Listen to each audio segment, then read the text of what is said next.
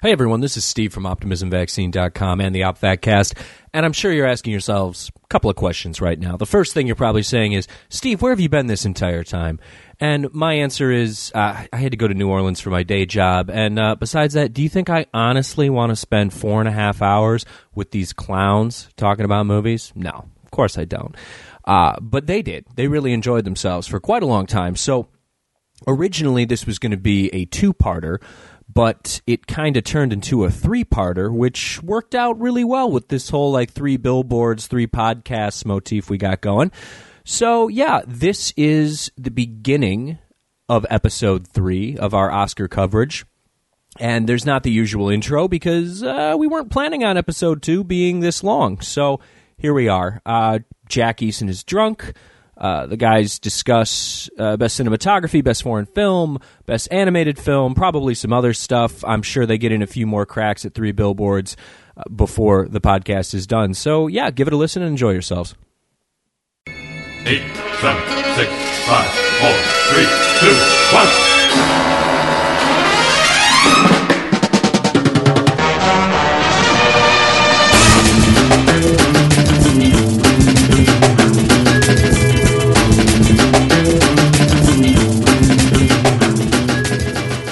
Moving on Yeah, to that's perhaps the most disappointing category of the whole lot here. Uh, best cinematography, where we have uh, Roger Deakins Ay, ay, ay. for Blade Runner 2049. Uh, another name. I, I get to bu- butcher more names here, guys. I hope he gets that. I hope he gets that that uh, Academy Award On- for the movie that nobody will ever remember. On fucking principle, I hope Roger Deakins doesn't win shit for this and fuck him. Okay, we're, we got to finish the list here. Uh, Bruno Delbonnel for Darkest Hour. Uh, Hoyt Van Hoytema for Dunkirk. Uh, Rachel Morrison for Mudbound and Dan Laustsen for The Shape of Water. Uh, I, I've not I've not seen two of these, but I hate all of them. I just want to let you know. wow. So Jack's out of this conversation. Jack's not I'm out of very any much conversation In this. I am very much in this conversation, and I've seen Blade Runner 2049, and I hate everyone involved in that film completely. And I think that's very fair of me, and I'm very open minded. Uh, I did not like Blade Runner 2049, but it might be the best looking of these five films.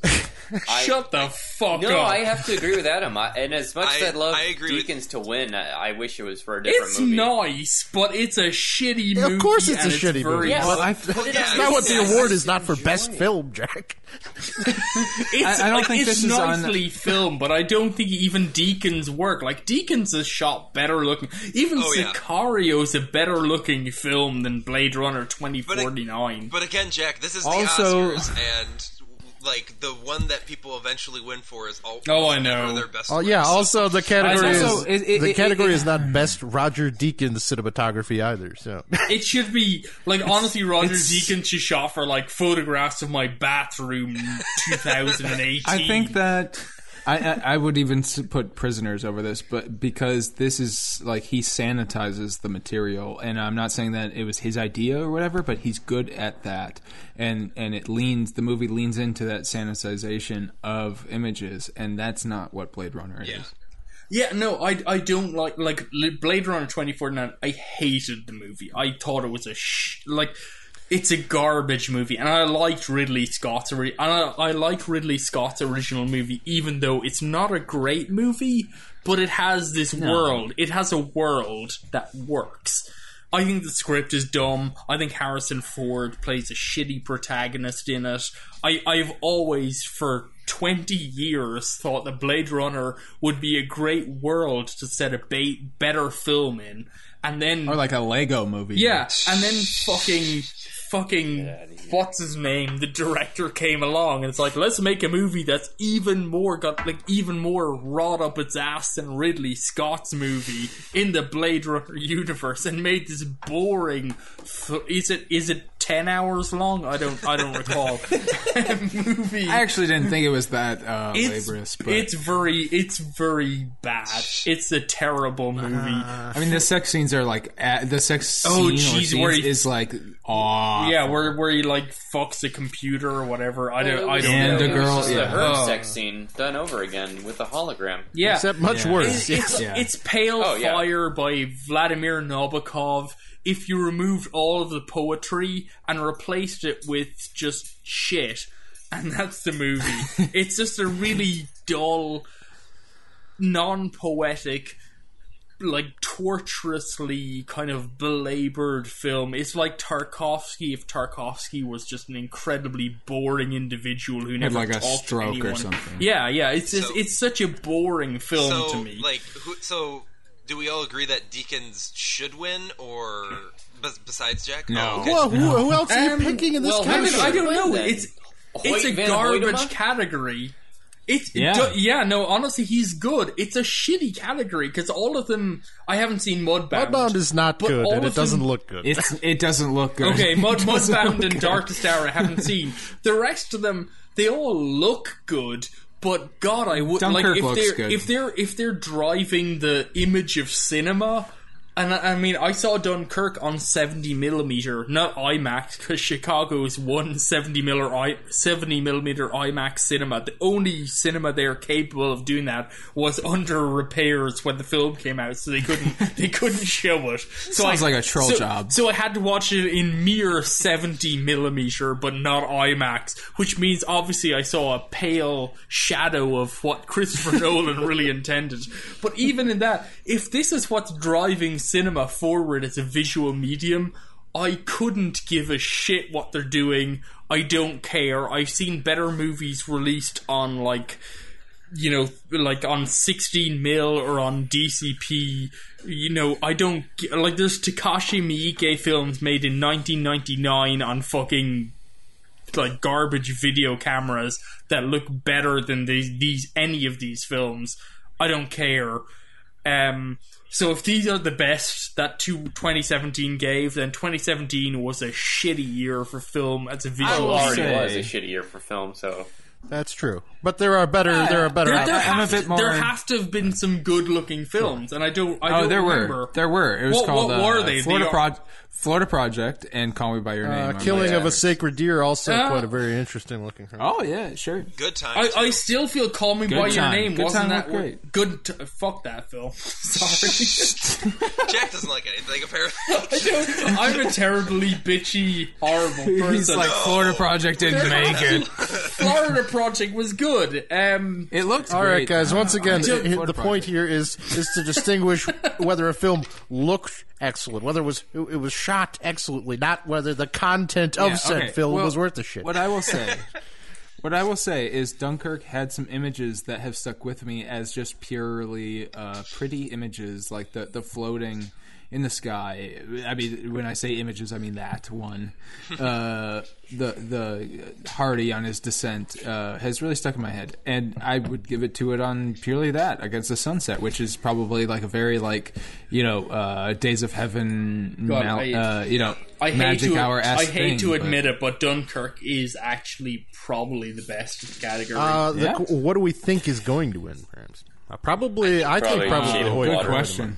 You think? Has Deakins won before? No, that's the that's the dark. I think- no. So I, He, this is like his 14th. I have a far, nomination. I have a horrible feeling Deakins is going to get it because He it's like might. the most self-consciously like I cinematographically fucked myself to make this film. You Yeah, will he might. reward me, and I feel like there's that element to it. But honestly, of the three, I feel because Shape of Water, I acknowledge I couldn't even look at the film for it because it was a terrible film. Um, I just I don't think it would look good. Look good anyway. Dunkirk is the best, honestly, of what I've seen. I haven't seen Mudbound, and Dark Tower looks like it was shot in a bunker, which is not the Uh, best. Darkest Hour has setup? is a well shot. I think that honestly, I would say so. uh, Is? Okay. Delbonnel, Hoytema, or Deakins would all be fine choices in my mind. Uh, I tend to think that Dunkirk is going to dominate these sort of technical categories, so that would be I my think, pick.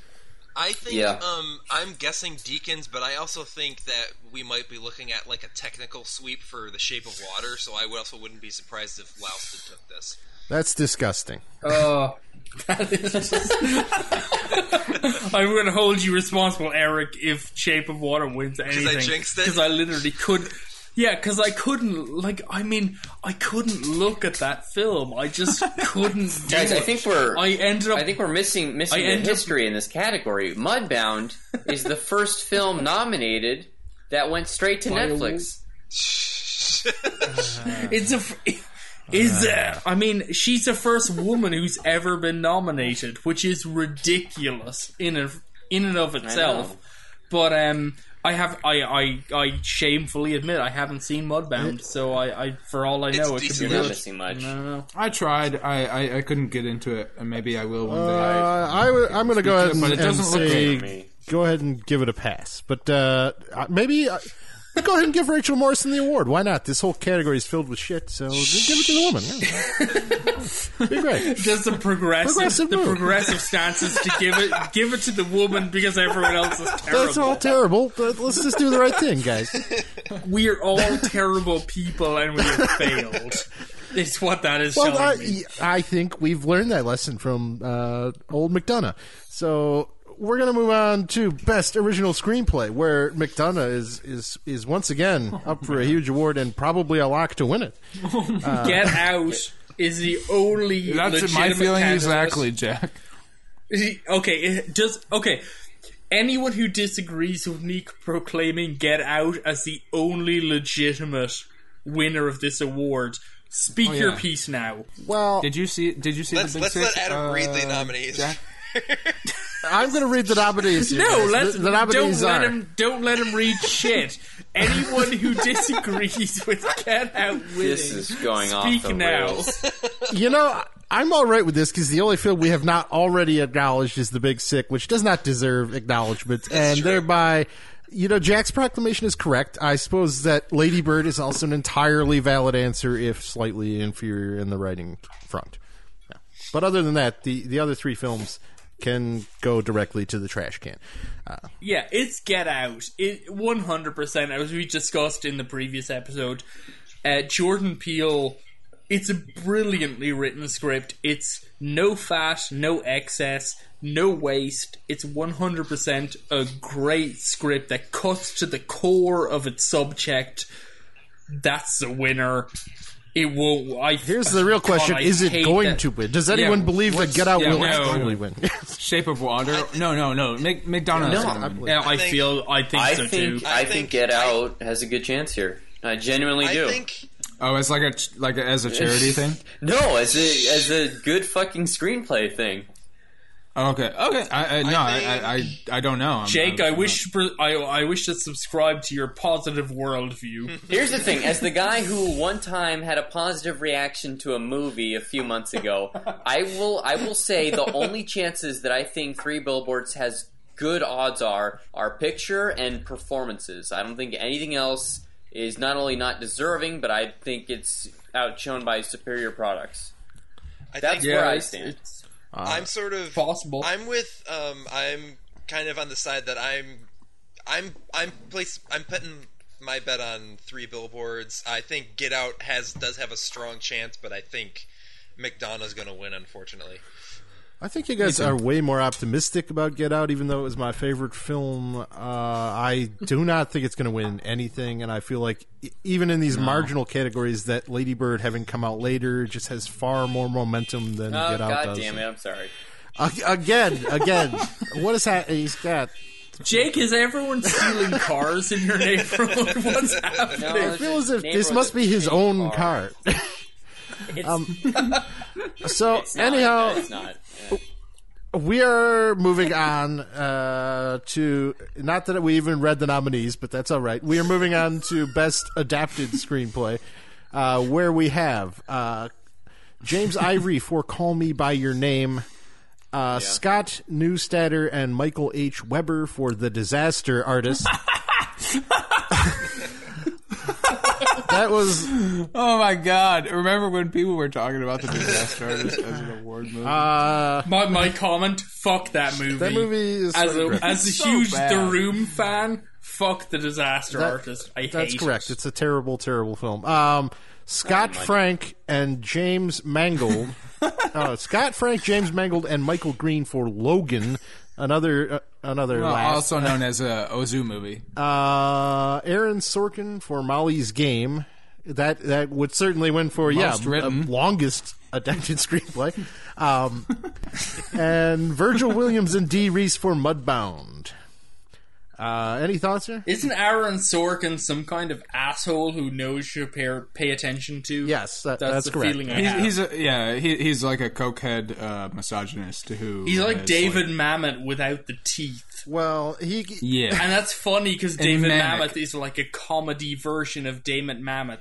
So He's like David I think uh, with this with this category, I think will win and should win is the same for me, which is call me by your name. Like, yep, I, I'm.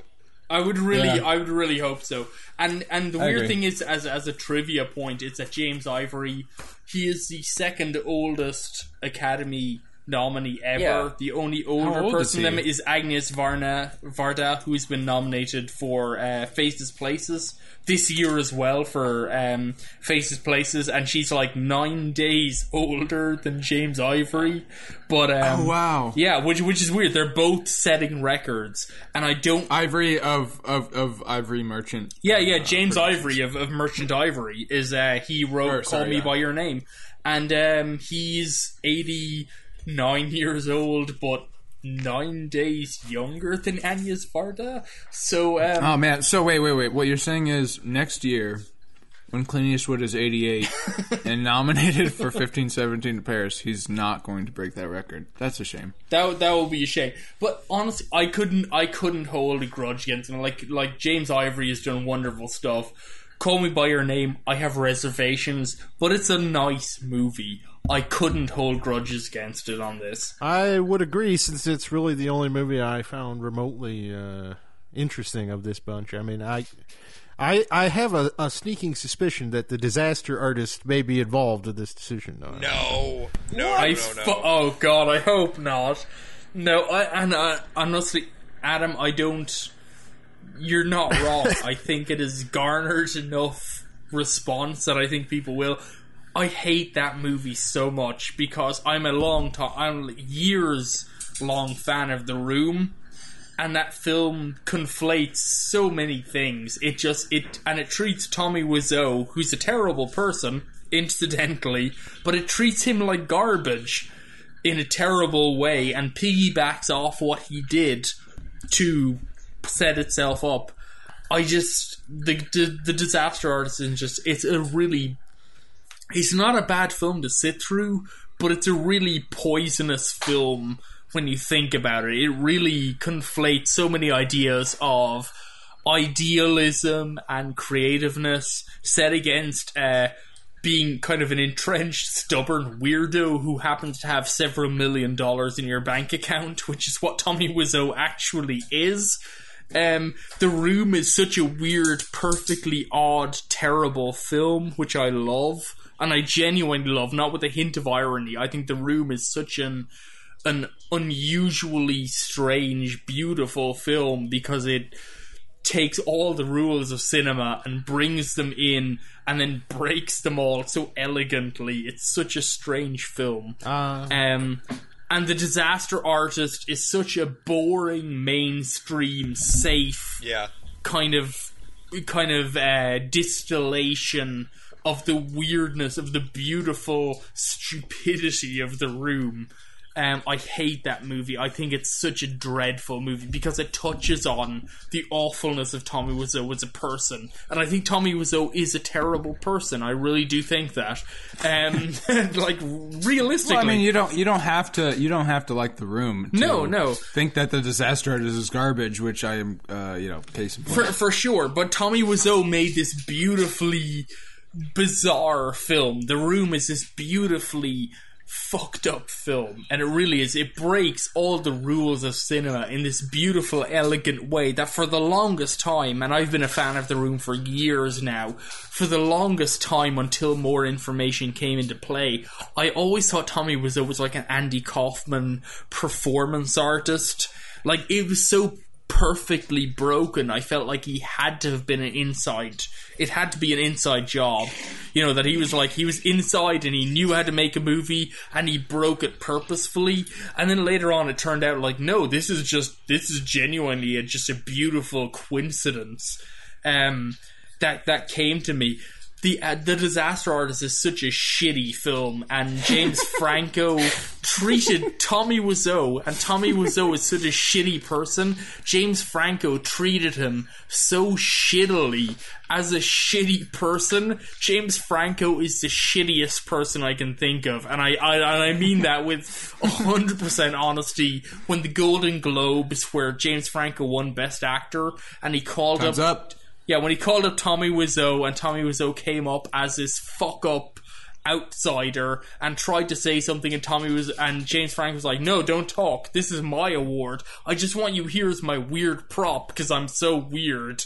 It's like fuck him and fuck the whole film. It's stupid. This is true, and we also have an episode discussing the disaster artist at length. Uh, we have, I wasn't on that episode. yeah, uh, you're fine. You're fine. I'm just letting the people know. They want to hear more people's thoughts on disaster artists.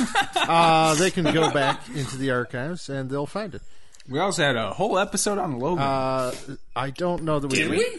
I don't think we ever discussed know Logan. about that. Did Nor any, will we of, discuss did Logan. any of us I was sit just trying through to that skip- fucking movie? I was just trying to skip over that. Sorry, it's like oh. Ozu with, with but with adamantium blades cutting flesh because that's what Ozu really wanted to do in his movies. I will say one last thing about the disaster artist, and that is, as an adaptation, it is a particular failure because it is a very excellent book about the making of the room that they that It they is. adapted the book into is shit. super enjoyable. Yeah, the book is super enjoyable. Highly recommend that. I think that uh, I'll have to check that out. yeah, I think Greg Sestero, who played. Uh, uh, I can't remember his name in the in the movie, but Greg Sestero played the, like the Just best call him Dave Franco. in the movie. Dave Franco, James Franco's brother in the movie. Uh, he he really he does have a love for Tommy Wiseau, and I think Tommy Wiseau is kind of like he's a he's a problematic character as a real person. But the but the book really Greg Sestero living with Tommy Wiseau really captures the problematic relationship, and he has a love and an and an affection for Tommy Wiseau. The film never captures that. One hundred percent. So I think the book. All right. read the Read book. the book. Uh, is what I bad adaptation. That is my pick to win. Uh, moving on. You think we're wrapping up, but we're not. We're we're back into these categories where we get to go film by film, guys. Uh, let's let's move on to best documentary feature, uh, where we will begin with Oh shit, we have opinions on this. exactly. We, we will we will begin with Abacus, small enough to jail. Uh, It's good. it is. Moving on. Oh, wait, wait, wait. Who said that? Was that? Who do you, who do you, who do you think said it, Sean? Stop and think I am after this guy, Sean. Who is You're it? a Is fucking it Eric the Chatterbox what you or are. Jack the Quiet Guy? Did you No, see I it, didn't Jake? see anything in the documentaries. I'm sorry to say. Um, okay, so Abacus, uh, Small Enough to Jail, which is directed by Steve James, director of Hoop Dreams. Check out our Yasni on that. Yeah, check out me and Jack Yezny on that. One of the best American movies ever made. I thought you were going to say one of the best Yasnis. Uh, one of the best Yasni's ever. um, but Abacus Sean, is have about you been um, drinking? It's infectious comedy here. Uh, and uh, anyway, um, i i- it's about this community bank in Chinatown, uh, run by a Chinese family, uh, a family of Chinese immigrants, and um, they do a public service for their community, which is give them uh, access to uh, loans and other financial products. Yeah, they're that- they're a bank that for the un- New York Chinatown community. Basically. yeah, but uh, what this film sort of like colors in is that uh, this is a community of people that uh, can't really have access to uh, financial products outside of a bank like this, and that's Yeah. exactly why this guy who started the bank start started it uh, to to fill this this void, and um, they were targeted after the uh, 08 um, financial crisis uh, on very like uh, semantic terms, I guess you could say, um, fine print, as like doing things against the the law, but really it was just like a couple bad apples. Yeah. um, and it didn't it didn't go up the chain, and uh, they were unfairly targeted as such. Well, Uh, the the question of the film, I guess, is that um, if if I were to encapsulate, is that the 2008 financial crisis was precipitated by various huge international banks wantonly engaging in illegal activity, basically hiding risky behavior, selling it as non-risky to maximize profits for themselves. The only bank that ever faced charges in the United States was Abacus, which is the 2,160th largest bank in the United States, which is a family owned bank that services only the Chinatown community. Uh, this movie. Yeah, I, guys, I try not to watch documentaries a lot of times because they're yeah, they make my heart hurt and and you know, I was kind of glad I watched the first two and then I watched this and I was like, what the fucking hell, man? this is fucking like I I just it, it made me really sick to my stomach. It, it's a it's a It's bad. it's a sick fucking thing that they they tried to pull off there. it's yeah, it's it's a good movie because I think it it it does capture the specific cultural divide between Chinese and if America is a nation of laws and of legalese, the Chinese community that have moved into America and China Chinese immigrants have been have been honestly specifically very poorly treated by America uh, historically, and a certain element of that is because China works in this kind of oral tradition of trust and of of sort of a setup of like you know you scratch my back, I'll scratch yours sort of setup, and America is a, a nation of laws a nation of of legal framework. And uh, China just Chinese immigrants don't work like that. They don't. They lend money to each other on the proviso of like you should pay this back unless you can't, and if you can't, well then we'll work something else out, which isn't a legal proposal at all. And uh, that's how this bank came into place. It was the Chinese American immigrants who put this bank in place and went like, we we we have a first-hand understanding of how Chinese people work. We will help Chinese people to immig- to to integrate with America through helping them to integrate their financial process processes with American processes, and that's what they did. But then they had a couple of agents within the company who made, Ill, frankly, illegal decisions um, to do this.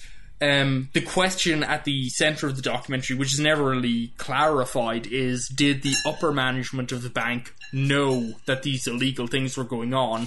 Uh, Abacus was another bank of many where illegal decisions were going on, but the the point of it is is that everyone knows Goldman Sachs and other absolute high level banks were absolutely flagrantly breaking the law, but no one charged them with anything because if they failed, if people had a problem with them working, the whole financial system of America would break down. If people withdrew their money from Goldman Sachs, that would cause America as an economic institution to collapse. It would cause massive infrastructural breakdown. So instead, the New York district attorney pressed charges against the 2,160th largest bank in America, a family owned Chinese American agency.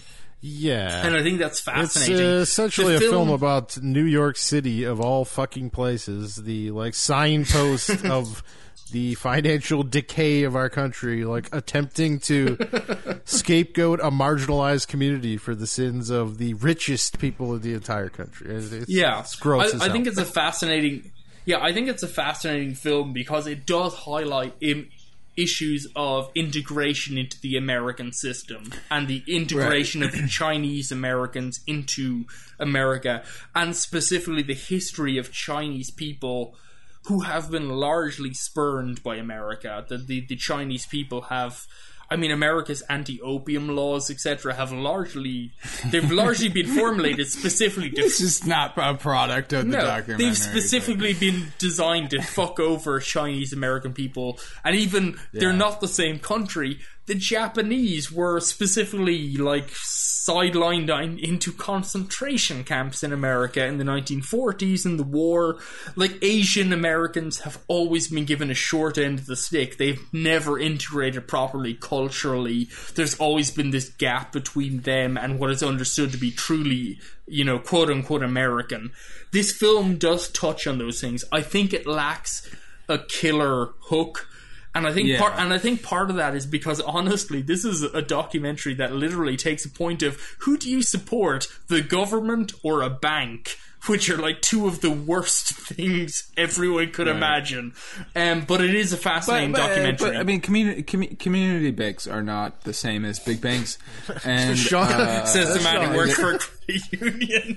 no, I don't work. I like. I you I work for a in- credit okay. union system, Sean. But yeah, no, I Yeah. take your point. But yes, yeah, I mean, but uh, yes, I work in the financial institution or financial services institution or industry, uh, but we are anti-bank. But uh, even I know that community banks are different. Uh, that you know, it's it's often a couple, you know, different pieces of paper, you know, that makes them different, or you know, obviously it's ownership that makes them different from credit union, but Yeah. but they they often uh, strive to offer the same type of products and services to the community that uh, credit unions do, and this is obviously one of them. Um, and, and I mean, there are millions of them, but. Um, but it, it- it's it's it's an important document because it gives us an insight in you know it's not just saying like hey I'm going to tell you something about uh, the difficulty of immigration or, or pop, uh, populations that, that have immigrated but it, it's sort of like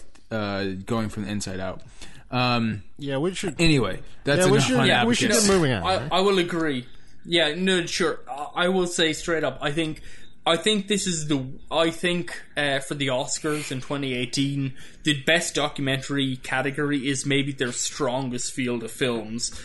Abacus is maybe is may, maybe the weakest film of the nominees, and it's still a damn good film. Uh, of the three Um, I've seen, so if- agree. if that's yeah. saying yeah, something. the three I've seen, it, Yeah, it would so- rank third for me as well. But um, I'm gonna introduce the next one. I got to step away for just a second, so I'm sure you guys can fill fucking time. Uh, we're, we're gonna talk about Places. faces. I- I- I. I have not seen this one. I love So this this, is the- film. This is the one. This is the one that I um, have. I, I have not seen this, but I did go to see it. Uh, but I, I You slept through it, didn't you? Uh, well, it was it was like a three fifty uh, p.m. showtime, and I was sick, and I had had a few beers, and it was in this tiny annex, and it there was just just like a recipe for falling asleep to a movie, and I did. I love this film. Um, and, and I'm a I'm a long time fan of Agnes Varda's cinema. Uh, Agnes Varda is to me genuine one of the the last living remnants of like the golden era of cinema. And I mean that's maybe a little bit you know kind of like oh you know ooh the past was better. But Agnes Varda is such a a beautiful, vibrant, cinematic entity, and Varda has made so many just wonderful films. She's just and and part of it is that she's she's imprinted her perspective on the world on her cinema. Uh, to the point where honestly, I live in Chicago now. The first time I ever visited Chicago was to go and see Varda in person at a showing of her documentary, "The Beaches of, A- of Varda," or "The Beaches of Agnes," I guess is what it's called. Um, which is a film about herself and her her filmmaking, and it's a wonderful film. And she showed up afterwards to answer questions, and she was ill, and she cut the the talk short. Oh, boy. Yeah, she she cut the talk short, but it was just so to sit in a room and have Agnes Varda there. I was just so starstruck, and I'm not like I'm not a person who's really enamored with the nuts and bolts of filmmaking, but Varda to me is such a just an an uh, uh kind of alchemical character of cinema. She is like Werner Yeah, I, Herzog. I, I think you said the last time you were that starstruck was uh, Paul Haggis. You Oh in the- God, the he's same room as- he's so good, and he's totally he's on he's on the upper Did- tiers of Scientology. but but yeah, Eric no. and Jake, Eric did, and Jake, did you guys see this movie? Uh, no, again, I have not seen any of the documentary nominees. I'm so sorry to say, okay. yeah, Once again. And but, but I am making a list. I saw this. Checking it twice. Eric. Um, I saw this back in. I saw this back in December. oh wow. um, here in New York, and I just loved it. I'd never seen. It's like, like I I'm not a I'm not a big documentary aficionado, but um, I watched this and I was just like, it's like Michael Moore, but like toned way the fuck down. if Michael Moore wasn't an asshole, perhaps. Exactly, and it's just like if Michael Moore was just this like very nice old lady and this cool thirty something dude who just like wants to hang out with her. Like that's what Faces Places is, and it's like and and if like and, and it's it's such a wonderful film. And it's just like it's just so genuinely curious and generous towards the people that Agnes Varda and uh, JR are interviewing and who make these portraits of and everything, and they're just like it, it, it it's not like self-aggrandizing. It's not like talking to these people to be like good back patting progressives. They're not talking to like these working class French folks to like Yeah. You know score points or anything. It's just it, like they're just genuinely curious, and it's just like what if we just drove around and we talked to people, and then we made like these big we just printed out their faces and put them up on these spaces like Yeah. that'd be kind of nice and like we just talked to them for a little bit and it's like it's just it's ju- it's it's great. It's it's just it's it's like it's probably the most entertaining and just just enjoyable documentary Yeah, that for, I've ever for sure. seen. I th- I think there's an issue in the best documentary, and again, I reiterate that I think the Academy's choices for best documentary are maybe their strongest. I think all They five could be stronger. Yeah. I, sh- I should say. all five of these I think are great films. Faces Places stands out from them because Faces Places is the least current affairsy, newsy one. It's it's it's a film about local history, about oral history, about remembering the past, about kind of contextualizing the past into the present. It's a film about Agnes Varda as an 89 year old woman who's in some way ruminating about her mortality, and J.R. is a much younger visual artist who's in his 30s, who basically never takes off his sunglasses, uh, talking about how, you know, they, they basically take photos of regular people in the French countryside and French city, you know, kind of towns they visit, and they put up these large scale visual um, kind of installations of these people, and they they prompt conversations about what constitutes a community, about what the the, the stories that define a community, and it's this really interesting dialectic. But at the same time, this is a conversation, you know, within a context of films that are about like race killings in America and war in Syria. He's like these really, you know, kind of immediately dangerous, kind of pithy contemporary topics. J.R. and Varda's topic feels almost playful and jokey, and it's worth mo- noting at this point that Agnes Varda is now with this nomination, and she won an honorary documentary back last year for her, a, a kind of a lifetime achievement do- uh, Oscar. Um, this Oscar nomination for her documentary makes her the oldest ever uh, Academy nominee in history for at 89 years of age. She is uh, eight days older, I believe, than James Ivory, who was also nominated Well, this year. until for, we get unt- until we get fifteen eighteen to Paris, and that'll that'll settle that. Yeah, yeah. If it maybe next year Clint Eastwood will be will be drafted in, but at this point, uh, Agnes Varda at 89 years of age is the oldest ever Oscar nominee in history, and she beats James Ivory for "Call Me by Your Name" and for the best original screenplay or best adapted screenplay. Sorry, um, she beats him by like eight years. Um, or eight days. Eight sorry, days. Yeah, yeah, eight yeah. days. But uh, like it's two super old people Um, and Anya That's a, Varda, that's a that's a Beatles week. it is. It's it's a weird thing, Jesus H. Christ. honestly. But um, but but Agnes Varda, I I like. I think it's it's a difficult discussion for me to have because I loved Faces Places. I think it's such a warm human um discussion of how humans organize as a collective as which a is interesting community. because well I, I i've seen I, you know i haven't seen the movie or i've seen bookends of it but like i've seen a lot of dissent about it i've seen a lot of people that complain about it uh that, What are that they say it's just complaining like about? that you know, I, I've seen people complain that, that it's just about uh, that that people like it because it's about cinema, that it, you know it's valorizing a cinematic figure. Those those talk people, about- Sean, those people are idiots. Just- I've seen people. I've seen people uh, talk about how JR is insufferable. Which I mean, That I can totally Chelsea, agree even, with. Even I'm- Chelsea Carr, I think Chelsea Carr gave it like four out of four and a half out of five stars and said JR is hot, but he sucks.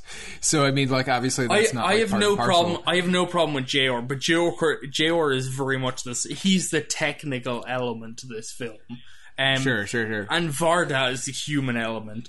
Um, what really strikes me about the film is it is a it is a discussion about the construction of community and the the construction of an an oral history. But JR is a hipster, and he I just is. can't he get wears past that. He wears sunglasses. I just can't get past that. Jack, he wears so sunglasses all the time. I walked out. Yeah, he wears sunglasses all the time, and uh, Jean Luc Godard does. And Jean Luc Godard stands up Agnes Varda in the film, which is a really, Yeah. which is I did wake up for that. yeah, which is the difficult part because I mean, honestly, I love Jean Luc Godard cinema, but there's no denying. like, there's no "Ah." design. He's there's no denying he's a complete asshole as a real human being, and this film pretty much just lays it on the line that Jean Luc Godard is a complete asshole.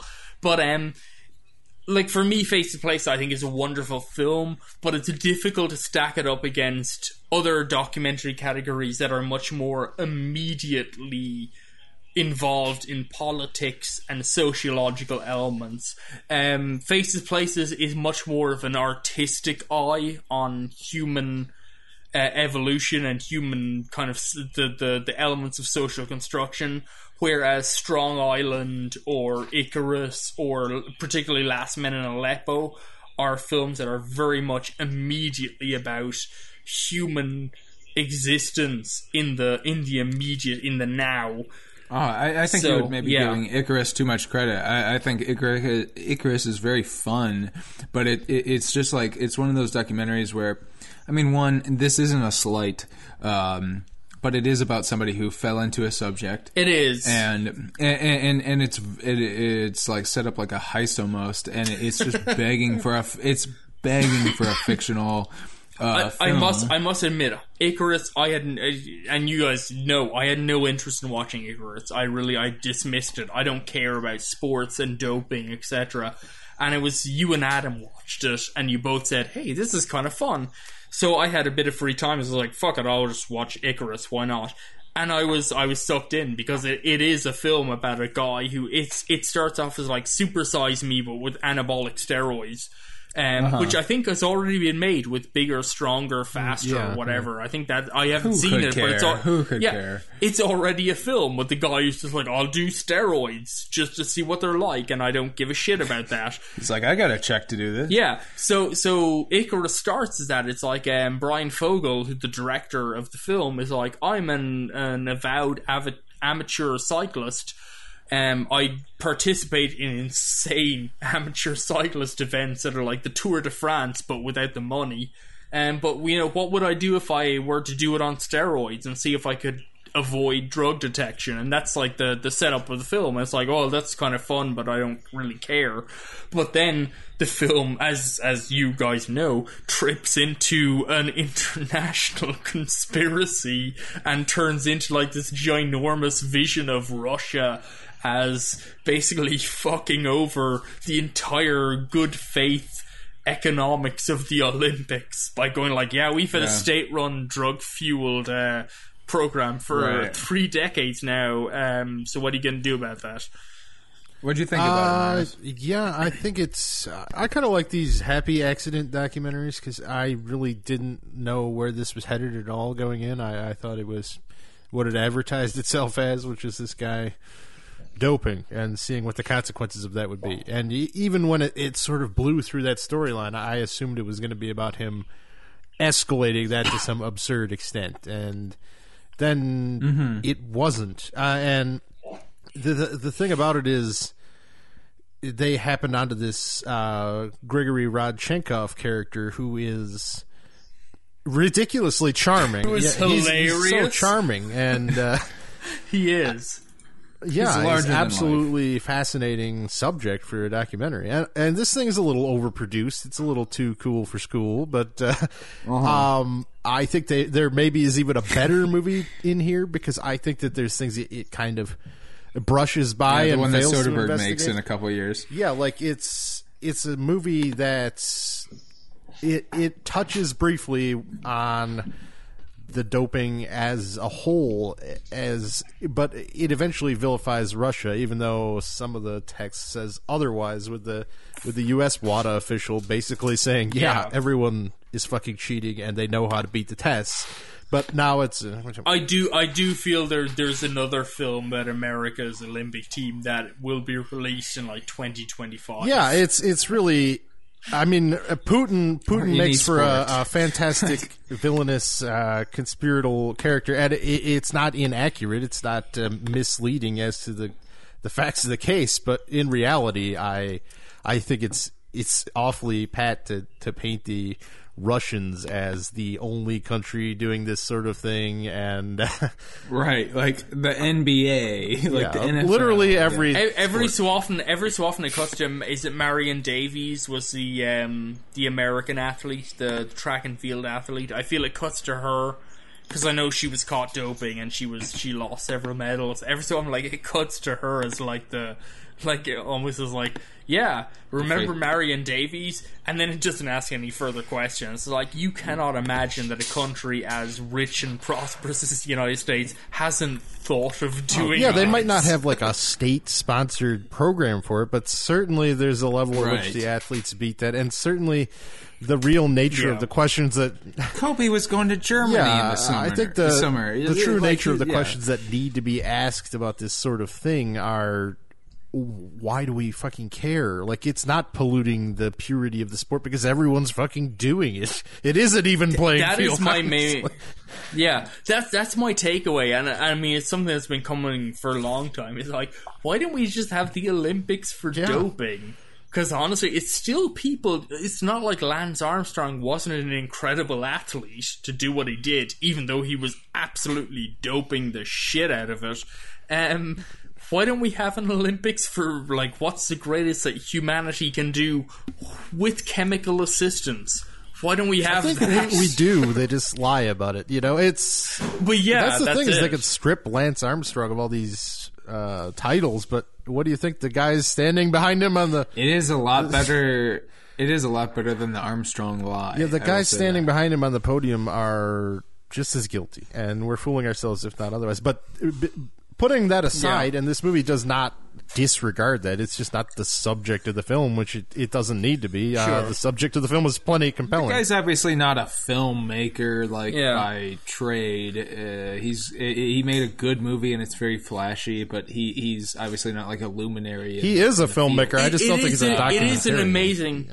Yeah, it is an amazing film, and that like it ends with the main character of the film ending up in witness protection for real, which is not Right. a normal trajectory for a story. That like literally Sure. the dude ends up as like Russia may try and assassinate me. I need to go into FBI witness protection. That's a crazy narrative, and they are so blessed to have found that narrative Yeah, this you know, within within the United States, that is like the U.S. has so many shady deals and stuff going on.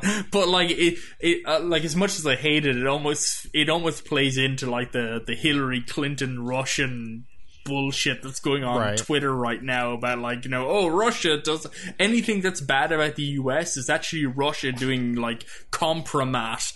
it's like no, I no, kinda, that's I, not I kind of felt the same way. Yeah, it, it's almost Alright, like it's well- diluted by the stupidity of the internet, but it is actually a really compelling Yeah. story. And I was won over because I was expecting nothing, and it really, it genuinely Again, it's all over. Rodchenkov. He's this super charismatic character who is is certainly Yes. morally dubious, but is himself quite upfront with the fact that his industry is morally dubious, and he's doing what everyone is Yeah. doing, and he doesn't come across as some mustache twirling villain. He's a, he's a relatable guy. He seems like a, No. a good man, and he Yeah, he he's he's an expert who knows what he's doing. right, yeah, he's a he's hyper and and that's and the sport is yeah the whole industry is winning gold medals that's the industry he knows what he's doing Yeah, everything that's else what I in liked about the movie. That's kind of what I liked about the the way the movie played out. Is like I was like originally like kind of like why why are we supposed to like him? Like he obviously is like a,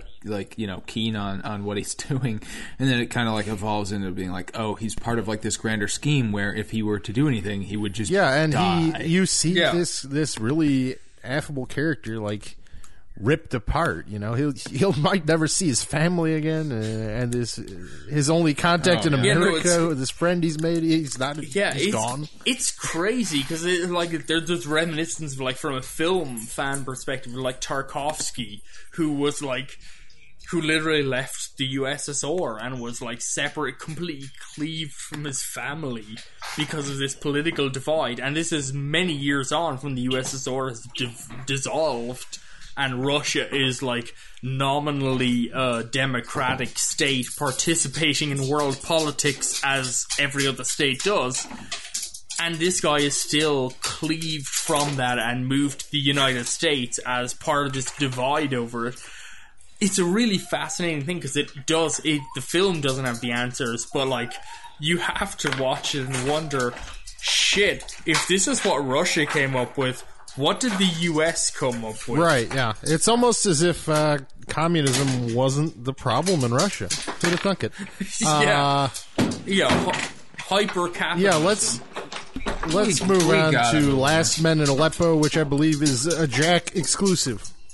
So how about it. Did, am I am I really the only I person think to watch so. I, this? I vaguely I- attempted today, but I was Okay. just not in, in the right in the right frame of mind. I, I, Give us give, give us a, a brief drive by. Okay, so so Last Man in Aleppo is the first Syrian film to ever be nominated for an Oscar, which is nomin you know notable in and of itself. It's a Syrian Danish co-production. Um, it is a film, and, and in a way, as I talked about with Faces Places, it's difficult to categorize things. Last Man in Aleppo is truly the most immediate, important film of all five of the nominees. It deals with the Syrian civil defense, who are basically also known as the White Helmets, who were the subject actually of a documentary short that was nominated last year. Uh, I think that was just called The White Helmets. Um, It deals with the the Syrian Defense Force, who basically are the first men seen in Aleppo, um, which is right now in the Syrian civil war is a, a what do you say a barricaded city. It's it's kind of cut off from the the rest of Syria and is under barrage from the government forces um, under Bashar, um, the the Syrian president, under Russian support and he is daily bombing the city. So we have these uh, bombs that are coming in every single day into the city. And these guys, basically, their job is to show up to these bombings and dig survivors out of the rubble. It's a horrific film. It is such a difficult film to watch. I watched it just a few days ago for the first time. I'm I've watched all manner of stupid shit in my time as a film viewer. I've watched every stupid exploitation bullshit like difficult You film. watch you watch things like Three Billboards. exactly. I've watched every stupid like just like oh I can't believe you put this on screen. Fucking idiot film. This is a difficult film to watch because it is literally a film of men who have ver- nothing to their name, who have j- literally just a sense of community to their name, digging dead children out of rubble, and the film it, the film avoids the goriest aspects of this. But like, I mean, it fully engages with these men just dig dead children out of buildings and just like they they dig them out and go like, this is a child, he's dead. They and the film focuses on like the father of the children. Uh, weirdly enough, it seems the father survived. The women are at home. The women get digged out separately of these just collapsed buildings, and it's just, I mean, it's footage of men crying uncontrollably over the fact their entire families have been eradicated by government bombing um, from um, you know Bashar al-Assad's bombing. It's it's just it's such a mind-numbing construct of a film. It's so immediate. The, there's one scene in this film where the cameraman they're attending where a car bomb went off. A, a car is in flames, and the, the civil defense force show up to eh, to extinguish the flames of the car. They never even clarify what happens, but there's gunfire. The cameraman runs into the middle of a field and ducks down. You can hear his breathing, his like just heavy breathing and there's just gunfire, and he's the camera running the whole time. He's ducking in a field while someone fires a fully automatic rifle over his head. This is the reality of these men. In between these, se- these sequences of them doing them, the, the men of the Syrian Civil Defense Force discuss their hopes and dreams, and they're just like, This is my home. I will never leave Aleppo because it's my home all they talk about is like we know we're gonna die. We know we have no escape. We we know this is we will all die. It's a horrific film. The end credits of the film end with a list of people who have appeared in the film who have died since the oh, since the film has completed shooting. In the post you know in the post production phase of the film eight or more men who appeared in the film have died it's such like it's such an important film. It's such an incredibly important film.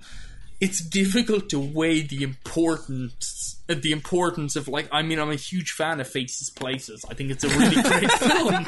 But like shit like what- I like art exactly. installations. How how does this matter? Like Strong Island, which Doping we'll talk matters. about. Legacies matter in Olympics. Yeah, how do you discuss the importance of these things against men dying? It's such a horrific film. I think it's just, and and it's worth noting in the mid in the midst of this film, the director of this film, whose name I do not have in front of me because I'm a terrible person, um, and I should find his name. He is not allowed to travel to the the Oscars because he's part of Donald Trump's no fly list because he's Uh, a part of Syria. Farhadi inci- uh, situation. Yeah, so so it's like um, this film is such a. This is a film that more than the other documentaries, which are more investigative and what if and like asking social questions.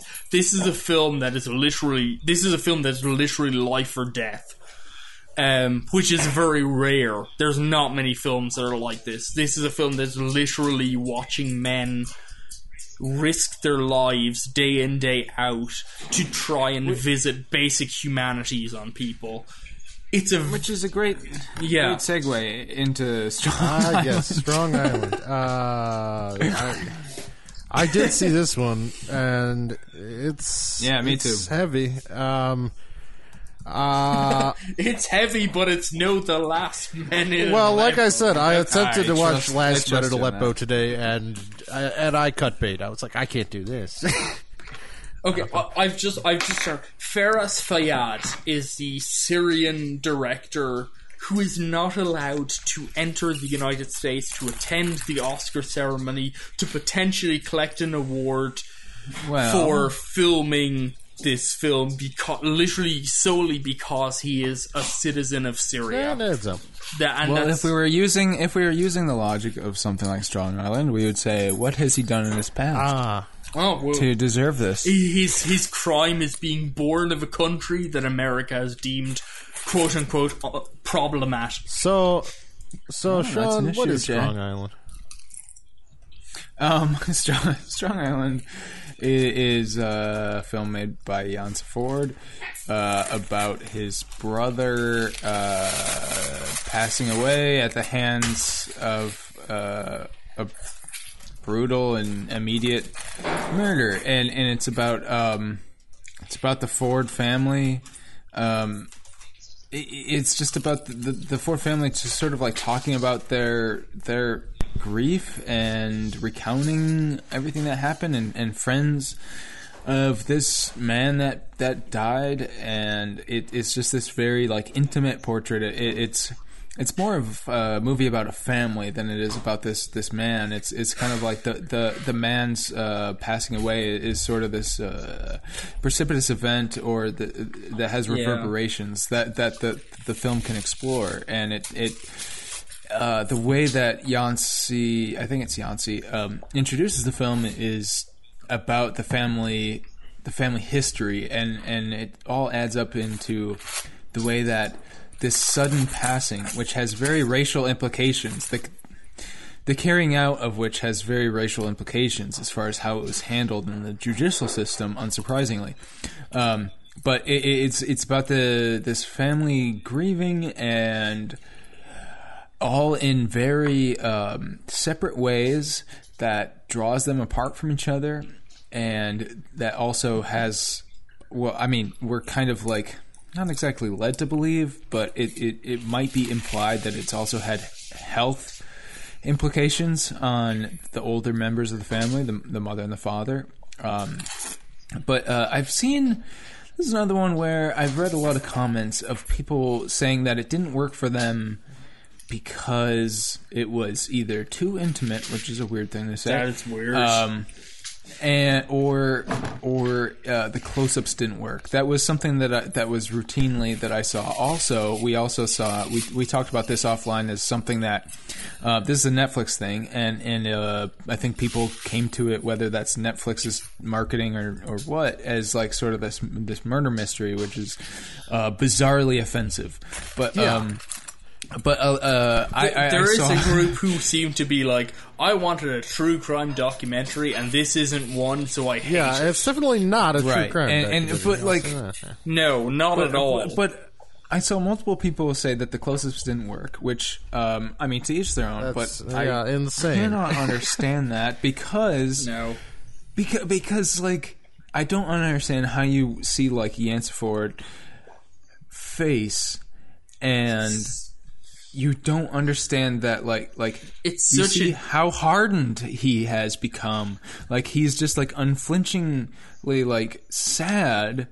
And it's like you know he he cries when he has to deal with people on the phone about things. But like it's just such a hardened face when Yeah. when he's talking to to people for interviews friends of the family and it's just like It's, It's such a it's such a difficult film, and it's worth noting this is the first film in Oscar history that's been nominated by a trans man director. Yance Ford is a trans man.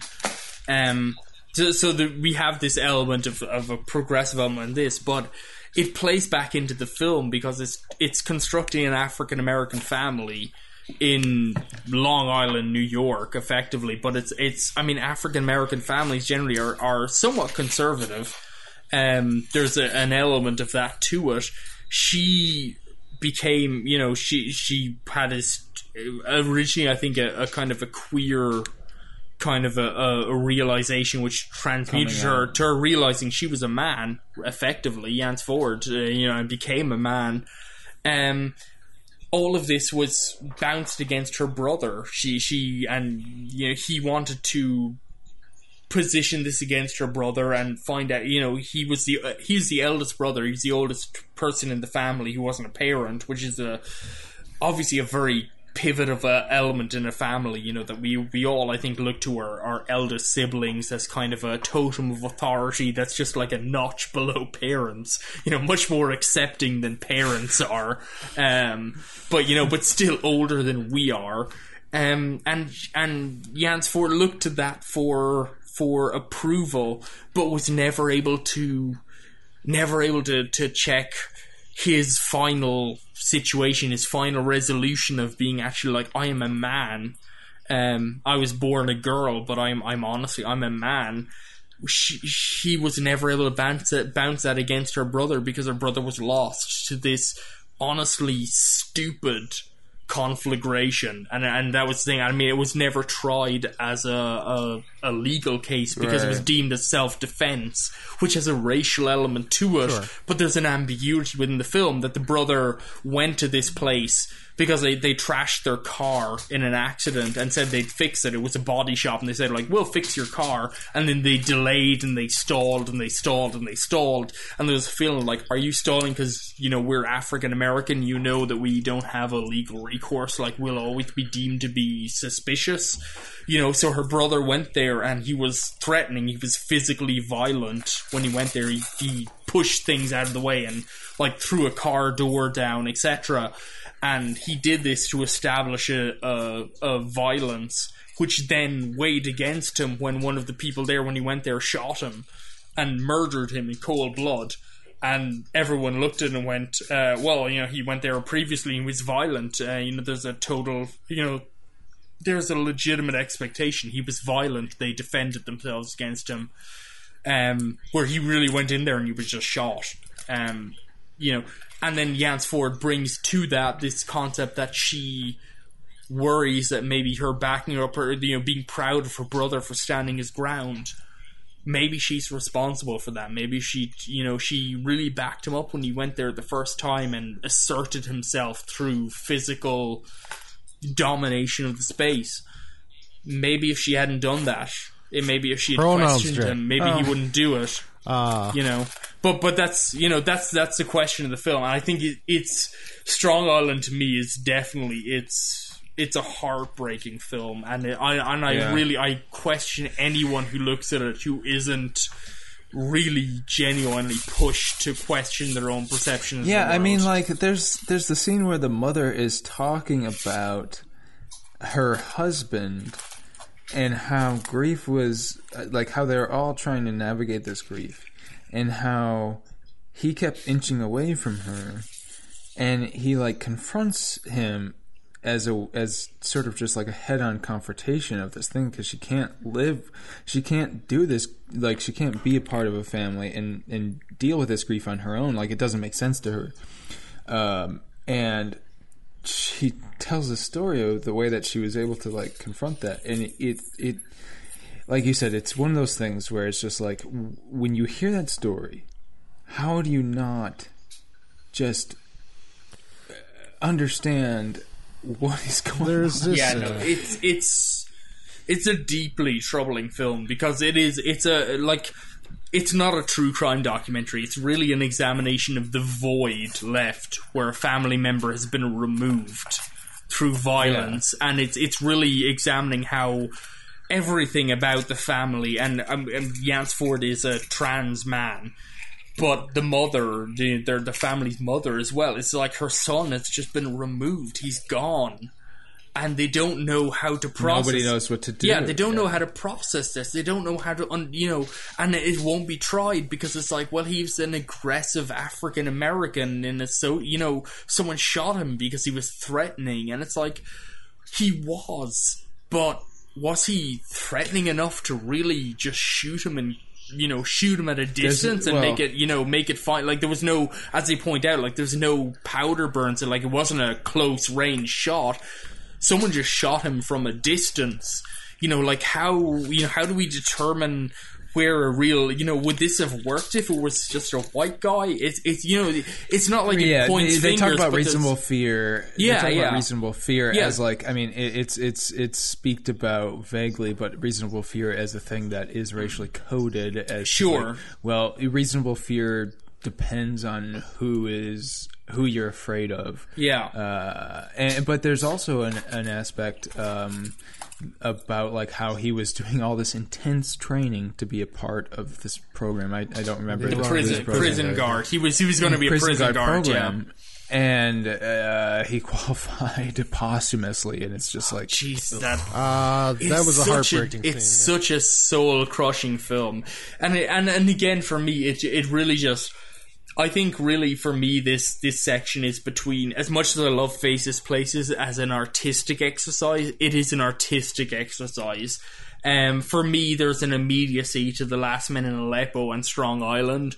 But how do you how do you gauge these films against each other? Because because last Don't have contests. yeah, because yeah, exactly. Because like it's stupid to talk like because Last Men in Aleppo, it's stupid to talk about this in terms of a contest.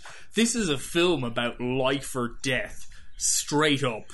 You know, it's it's a film about men who wake up every single day knowing they may die in the course of their duty just be you know because that's the reality of the situation. I mean last men in aleppo was so difficult because they talk about like the main character ahmed has two children and he's separated from his wife. I not like by distance or not separated but the, i guess his wife lives somewhere else and the, the children spend time with both of them. Um and they discuss this and it's like he spends time with his children so wants to maximize his time with his children but like he could die at any time. His children could be just bombed. I mean, they, there's multiple scenes in this film of them pulling dead infants from buildings, from collapsed buildings. It almost renders the, the social context of all the other films, you know, redundant. But they aren't redundant, really. It's just that in Syria, the, the social construct is broken down so badly that, you know, everyone faces this life or death con- kind of consider like consideration. I, I don't really know what I even want to win in this category. I don't know what's the most, well, you know. Faces Place is going to win. I, I hope that do, you, do you really think I, so? I personally uh, hope that Strong Yeah. Island wins. I think it uh, was just that. I, it was think- such a. yeah. It, it worked on so many levels for me. I mean, you could virtually discard any element of the, this true crime narrative. It, it's it's almost it, it's an inciting incident, but it it doesn't matter if he was guilty of threatening this person or, or violent in the scenario. It, it, it's really irrelevant, and it, it's more about what that feeling engendered in the family. And, and the film is Yeah. is a beautifully composed funeral for this family. You're watching this family die, wither and die. It that is. bullet, the bullet might as well it is- pierce the heart of the entire family. And and beyond that, what what broke my heart the most about this film was this sentiment. It, it it's such a hopeless film in so many ways because it's you hear the mother say, "I I made a terrible mistake when I raised you n- not to see skin color," oh God. Uh, Yeah, and yeah. and you say, "What? We are fucked.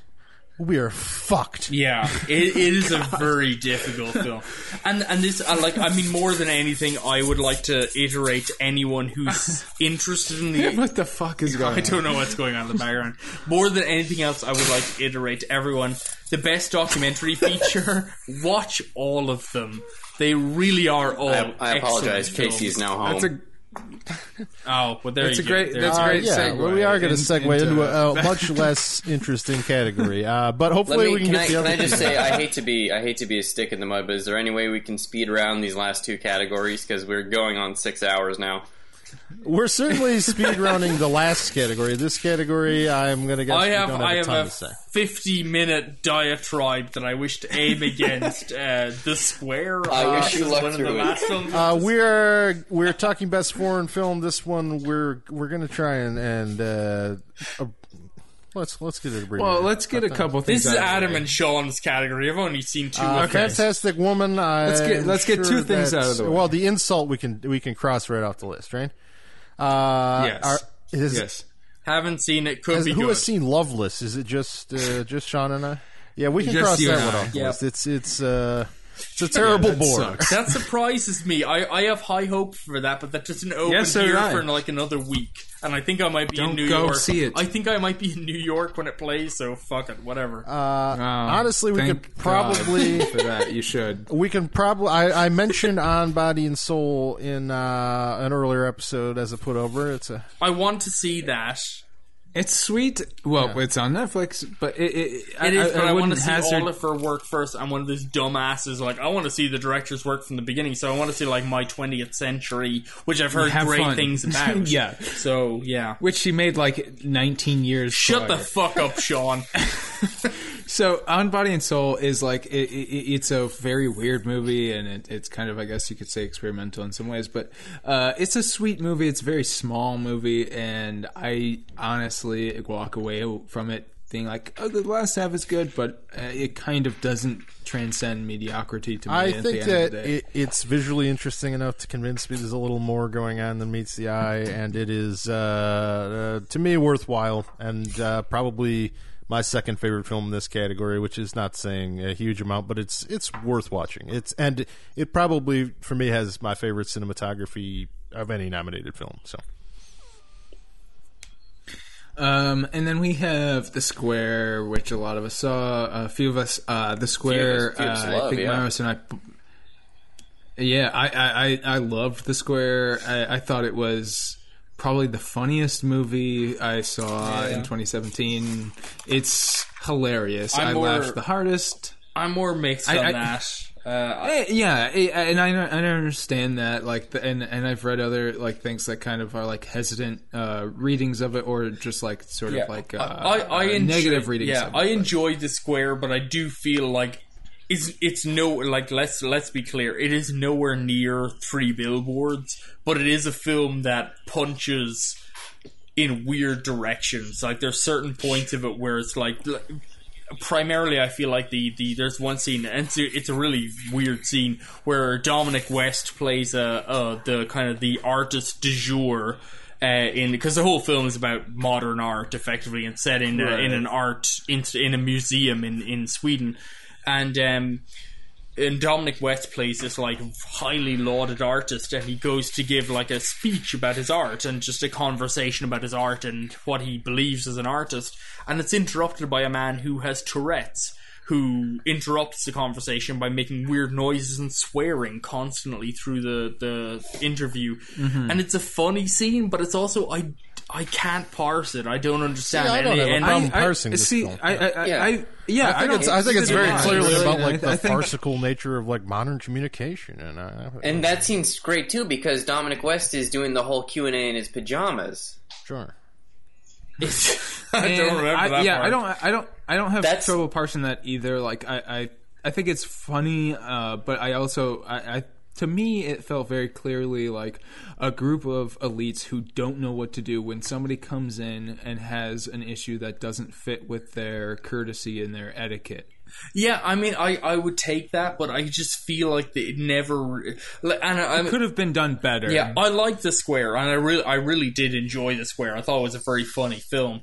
Um, I do feel like to a certain degree it it mostly punches in the right direction. It mostly punches kind of left and punches towards like the absurdity of not of art, but of the uh, presentation, the exhibition of art, um, and the kind of the, the necessary kind of um, airs and mores that come with like yeah, I run a studio, I run an artistic studio. How do I how do I present art in a way that's appealing to people who don't give a shit about it? Um, and I think that you know it lampoons that quite successfully. But I do feel there's certain elements of the film that don't work. That it it it, it does feel like it's punching everywhere because it, it kind of it, it runs into like I, I do prefer the director's previous film Force Majeure which I think was a a pretty funny deconstruction of masculinity with with the main It- it protagonist. was- you know who who doesn't but- who doesn't know what to do? He's like he's a man and he's presented with a dangerous situation and he saves himself rather than his family and that's the whole presentation of that film. And it's it's much smaller it's a much more narrowed in focused thing and it works for me.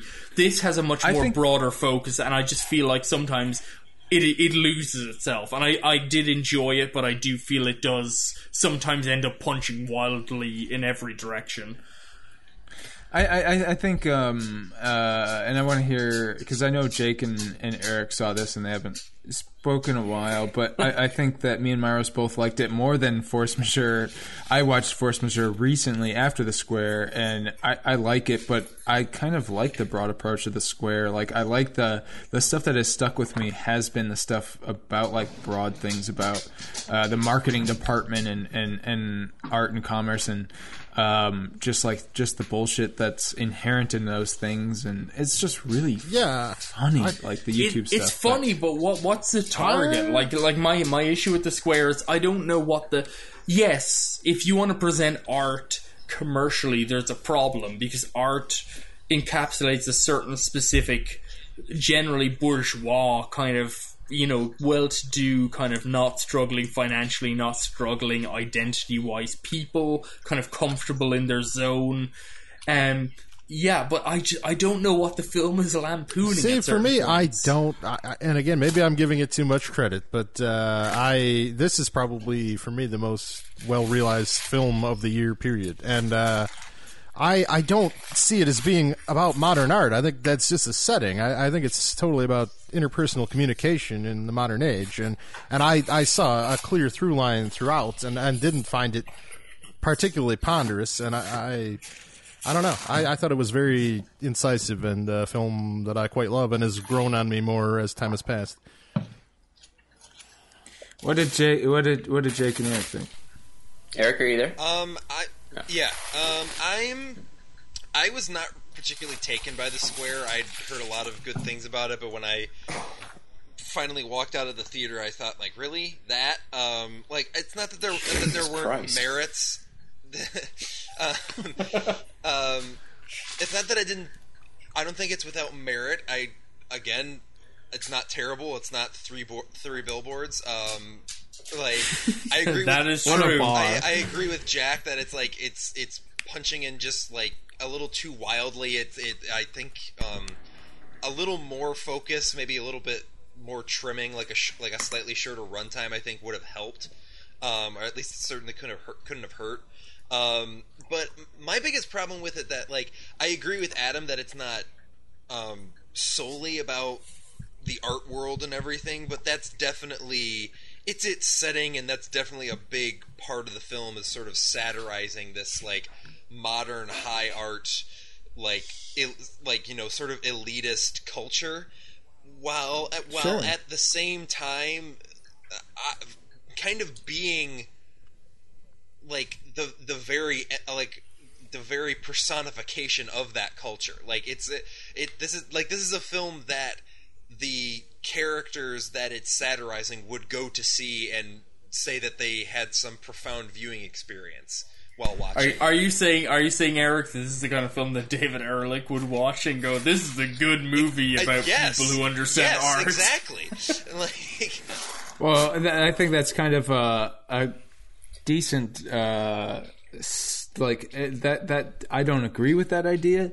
Uh, I don't know if we're going to reconcile that idea, but it kind of gets to uh, a lot of problems with a fantastic woman. But Jake, did you you you did you feel similar to Eric? No, I was pretty similar to you, Sean and Adam. I I I loved it. I Okay. I thought it was one of one of the more brilliant and incisive films of 2017, um, and and really funny too. Uh, a lot of the the I, I guess you call them set pieces, but they, a lot of the moments really had me howling with laughter at like how it, it just sort of upends these pretentious upper class uh, art installations, and it's not necessarily about art, but it does serve as a like a perfect backdrop for this world and.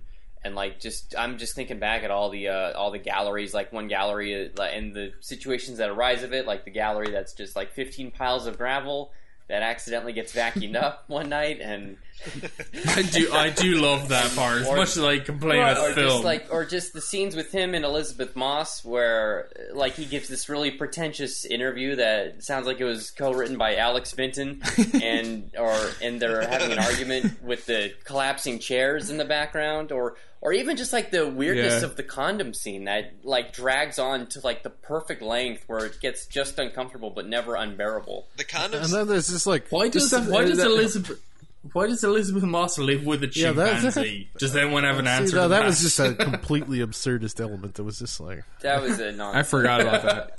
yeah. What were you gonna say, that was Myron? exactly where I was headed. I was like, "There's a there's a monkey roaming around for no reason." this the, the the the the thing that I like when I think about Force Majeure, which I saw more recently, like I said, I don't remember as much about it, but the stuff I do remember is like laughing every time the man cries, which is kind of you know it's the point, right?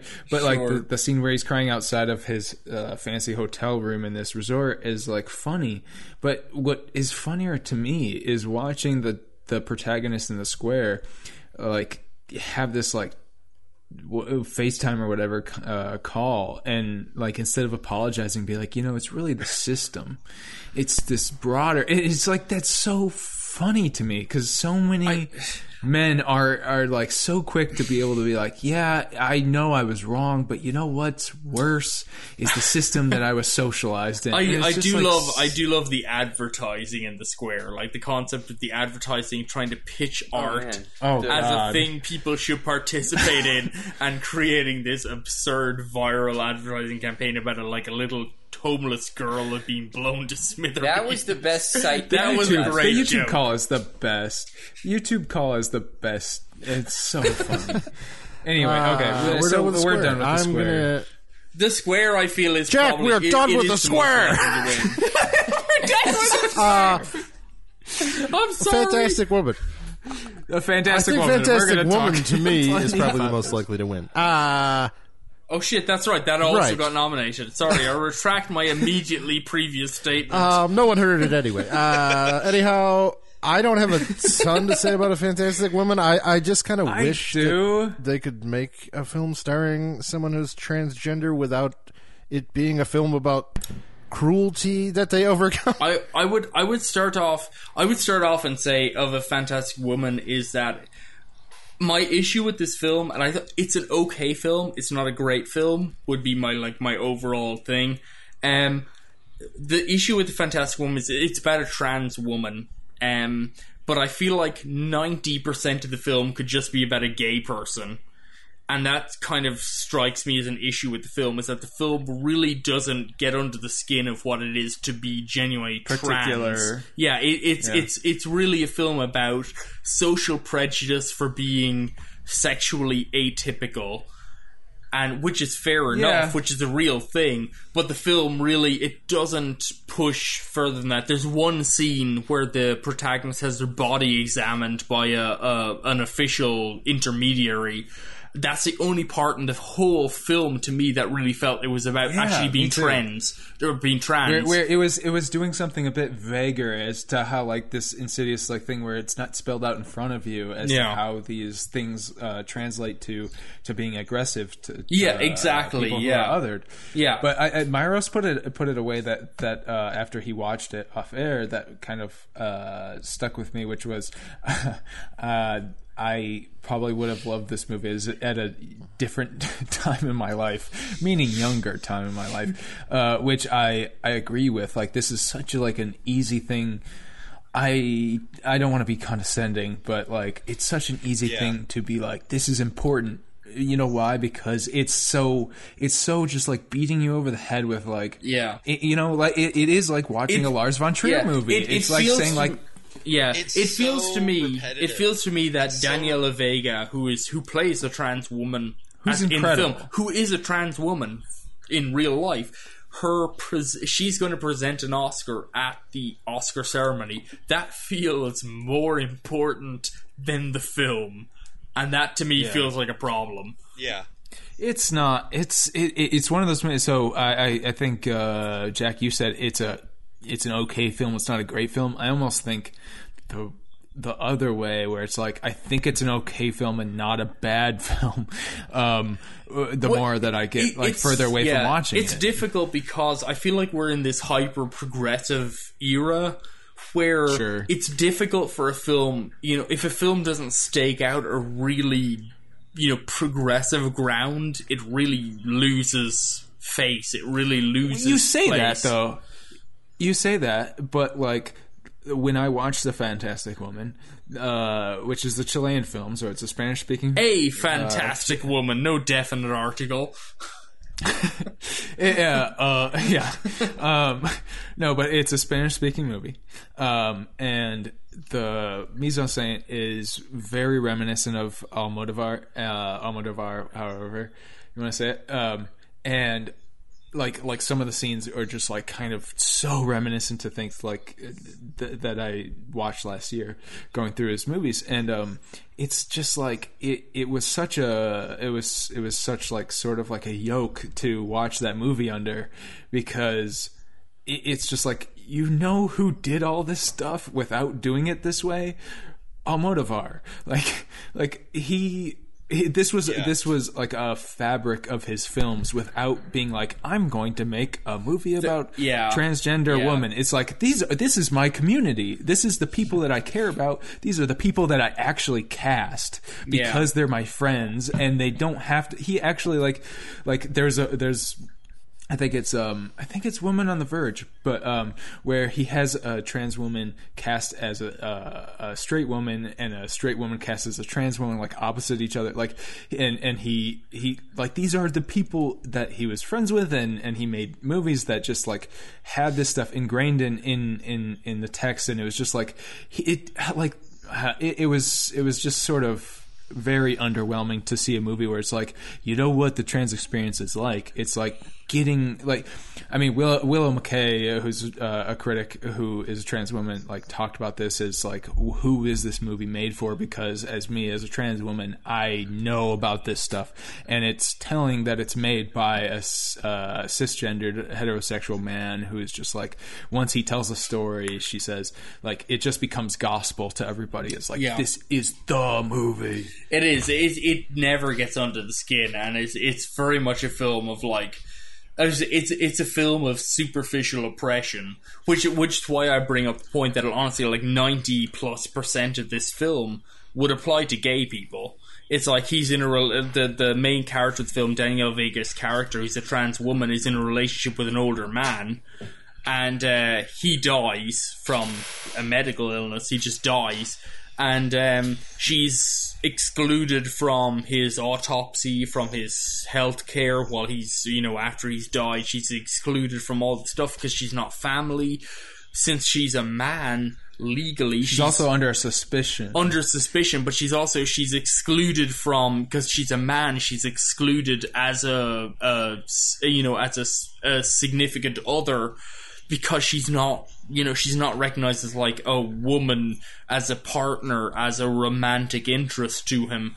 Um, and and these are very like I mean I acknowledge fully these are very real legal considerations that homosexuals have faced very recently, which is the idea. I mean, up until very, very recently, even in the United States, um, uh, a homosexual uh, couple could be, you know, one of them could go into hospital and be the other one would be denied access to them over the rights of the family, you know, even if they were dying, even if they'd been living together for like 50 years prior. It was an insane thing because they just completely disassociated any kind of homosexual relationship as completely denied.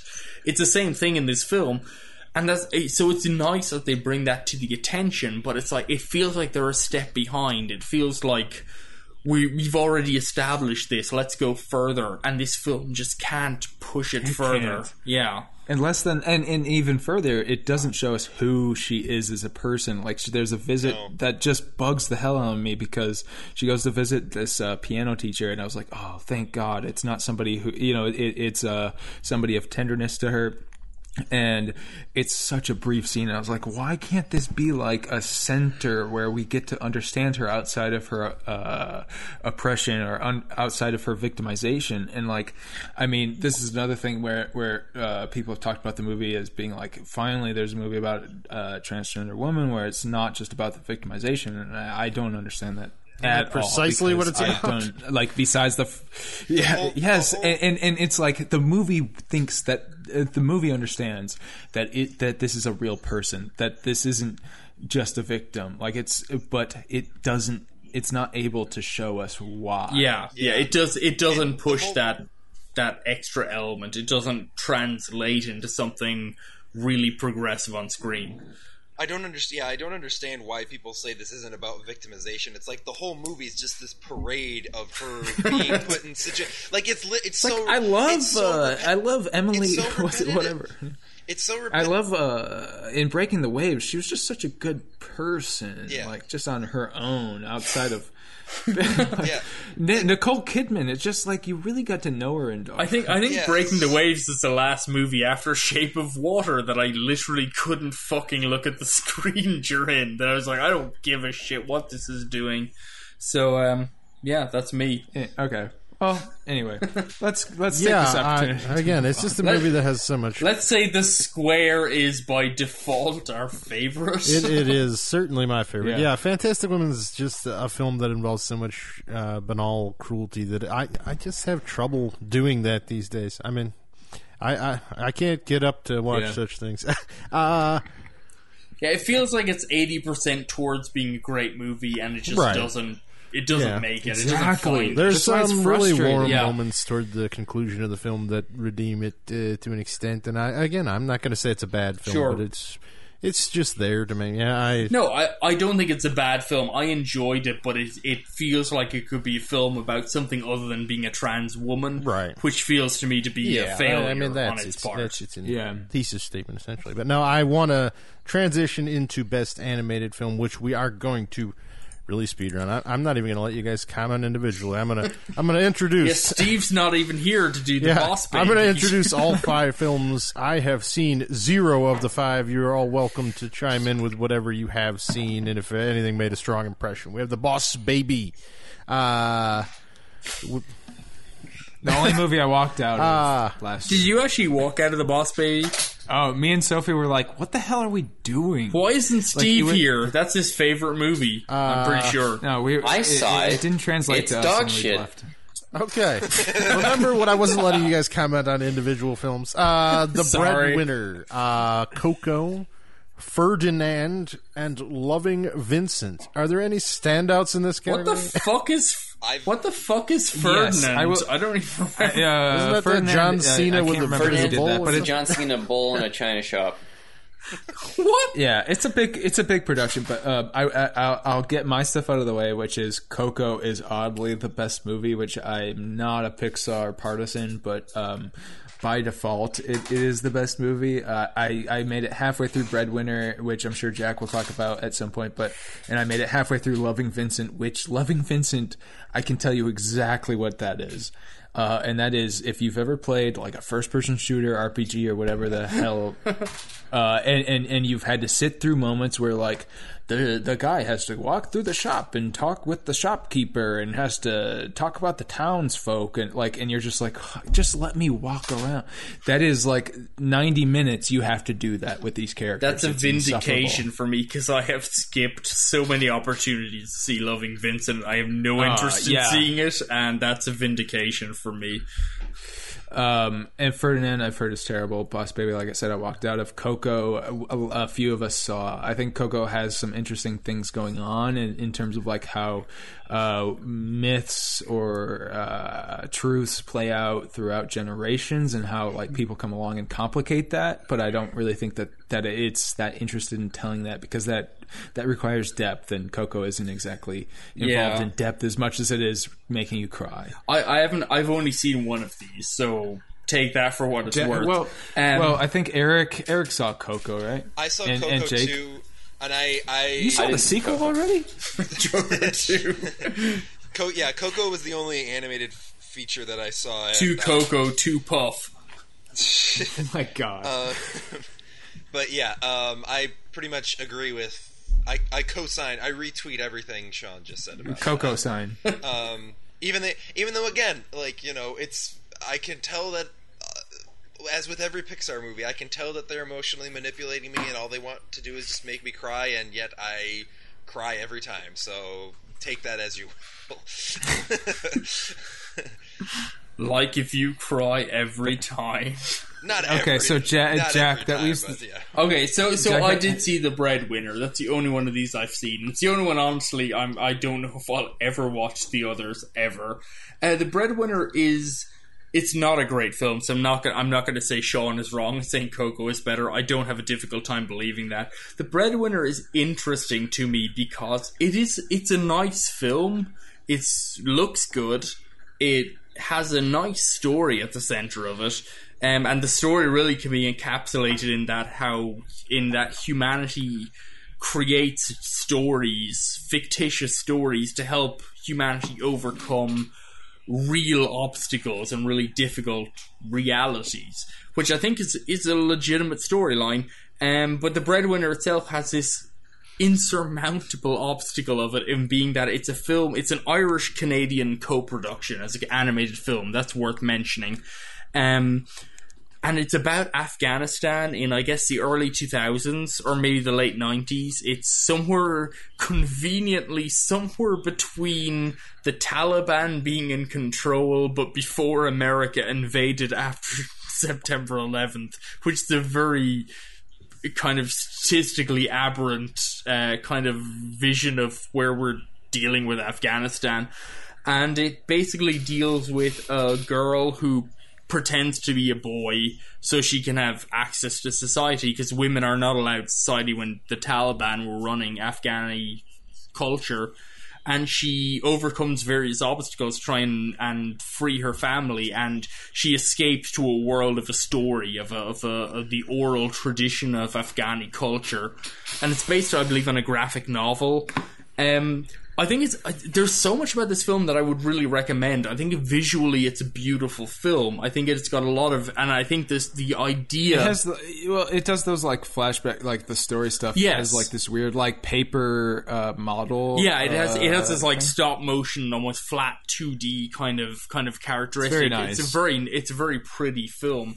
Um, and I think I think the, the the core of that of like humanity, you know, how humans have created storylines to conceptualize or or contextualize terrible conditions is a really interesting storyline. I think it's true. It's it's it's you know it allows humanity. These stories provide an energy that allow humanity to survive terrible immediate social conditions. But there's something deeply problematic to me to any film that repackages the survival instincts of the Afghanis to a Western audience as inspirational when Western audiences really play a very large part in the terrible situations the Afghanis, per, you know, suffered through. And I mean, this is very much the American government funded the Northern Alliance, which became the Taliban in the late 80s, early 90s, when they fought against Russian invasion. Um, America funded them. They had a proxy war with Russia, with the USSR, effectively, uh, in Afghanistan, uh, which is horrific for everyone involved. And America kind of, you know, propped them up and gave weapons to people of dubious uh, political ideals in the concept that the enemy of my enemy is my friend, uh, which has been America's absolutely stupid concept of foreign relations for decades now and uh, eventually repelled um, Russian advances, which was marvelous.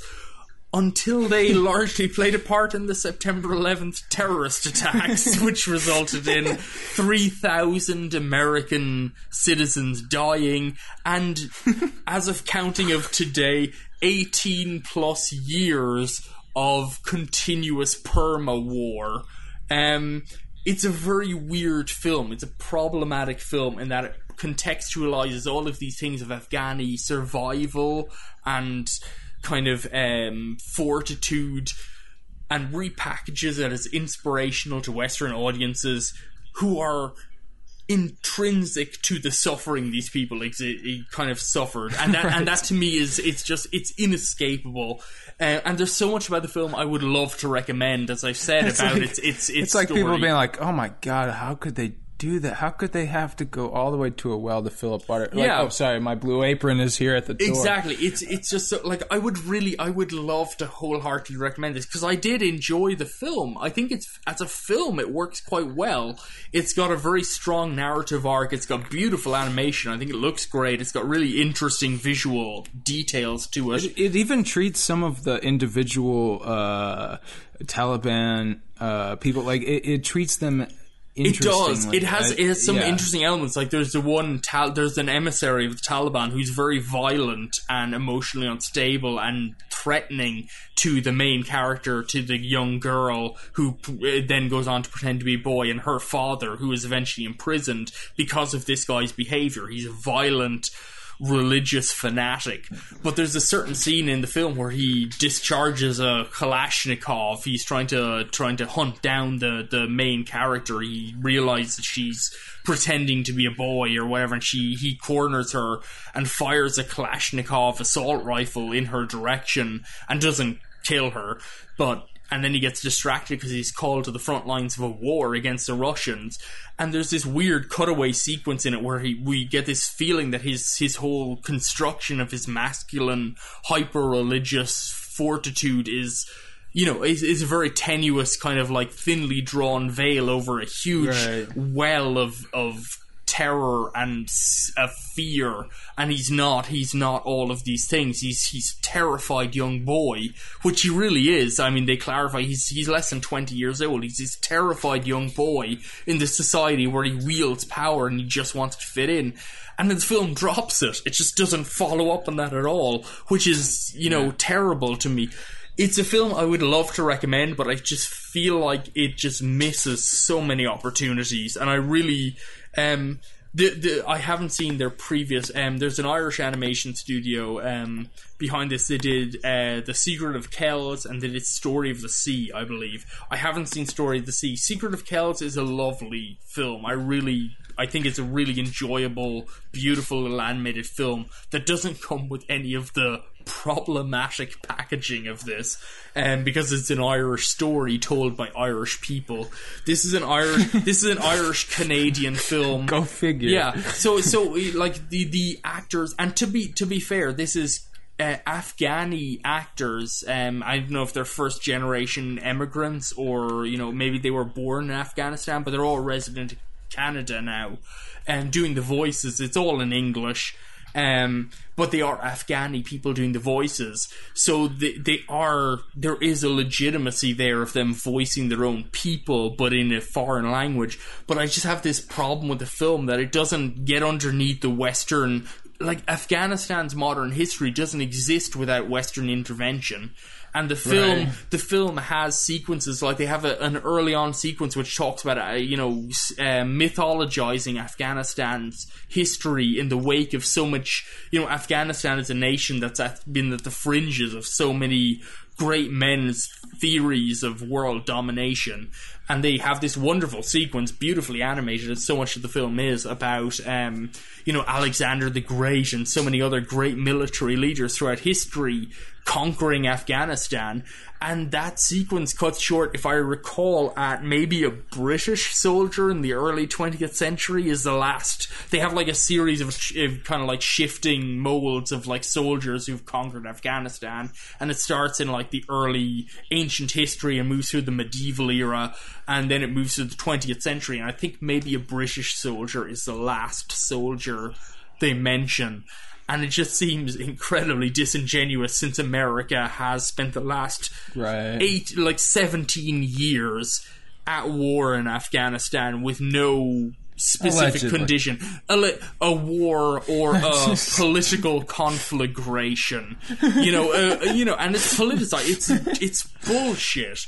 And and this film won't grapple with it. And to me, that's a significant problem. And as much as I, like I say, I would love to recommend the Breadwinner. I would love as an an Irish person. Irish animation has been it's been working for years. They've worked very hard. They've produced a number of interesting short films. They you know they deserve a lot of credit for their Well, work. th- this is how I feel about a Fantastic Woman. Like I was excited about Yeah. that until until I, I started. no, Exactly. no, Like we're I not would love, that. I would love to tell you. Uh, yeah, I would. I would love to tell you that uh, that the breadwinner is this wonderful, wholeheartedly brilliant film that encompasses all of this, but it isn't. It's just it's a pretty animated film. It has And it, Coco's gonna win. yeah, it has this wonderful element to it that I think is kind of lauded. You know, I could kind of get behind it, but the baggage on it is just so heavy and difficult to deal with that I don't know if I could ever really like until Afghanistan becomes a a true independent nation separate of Western interests, which may not happen ever.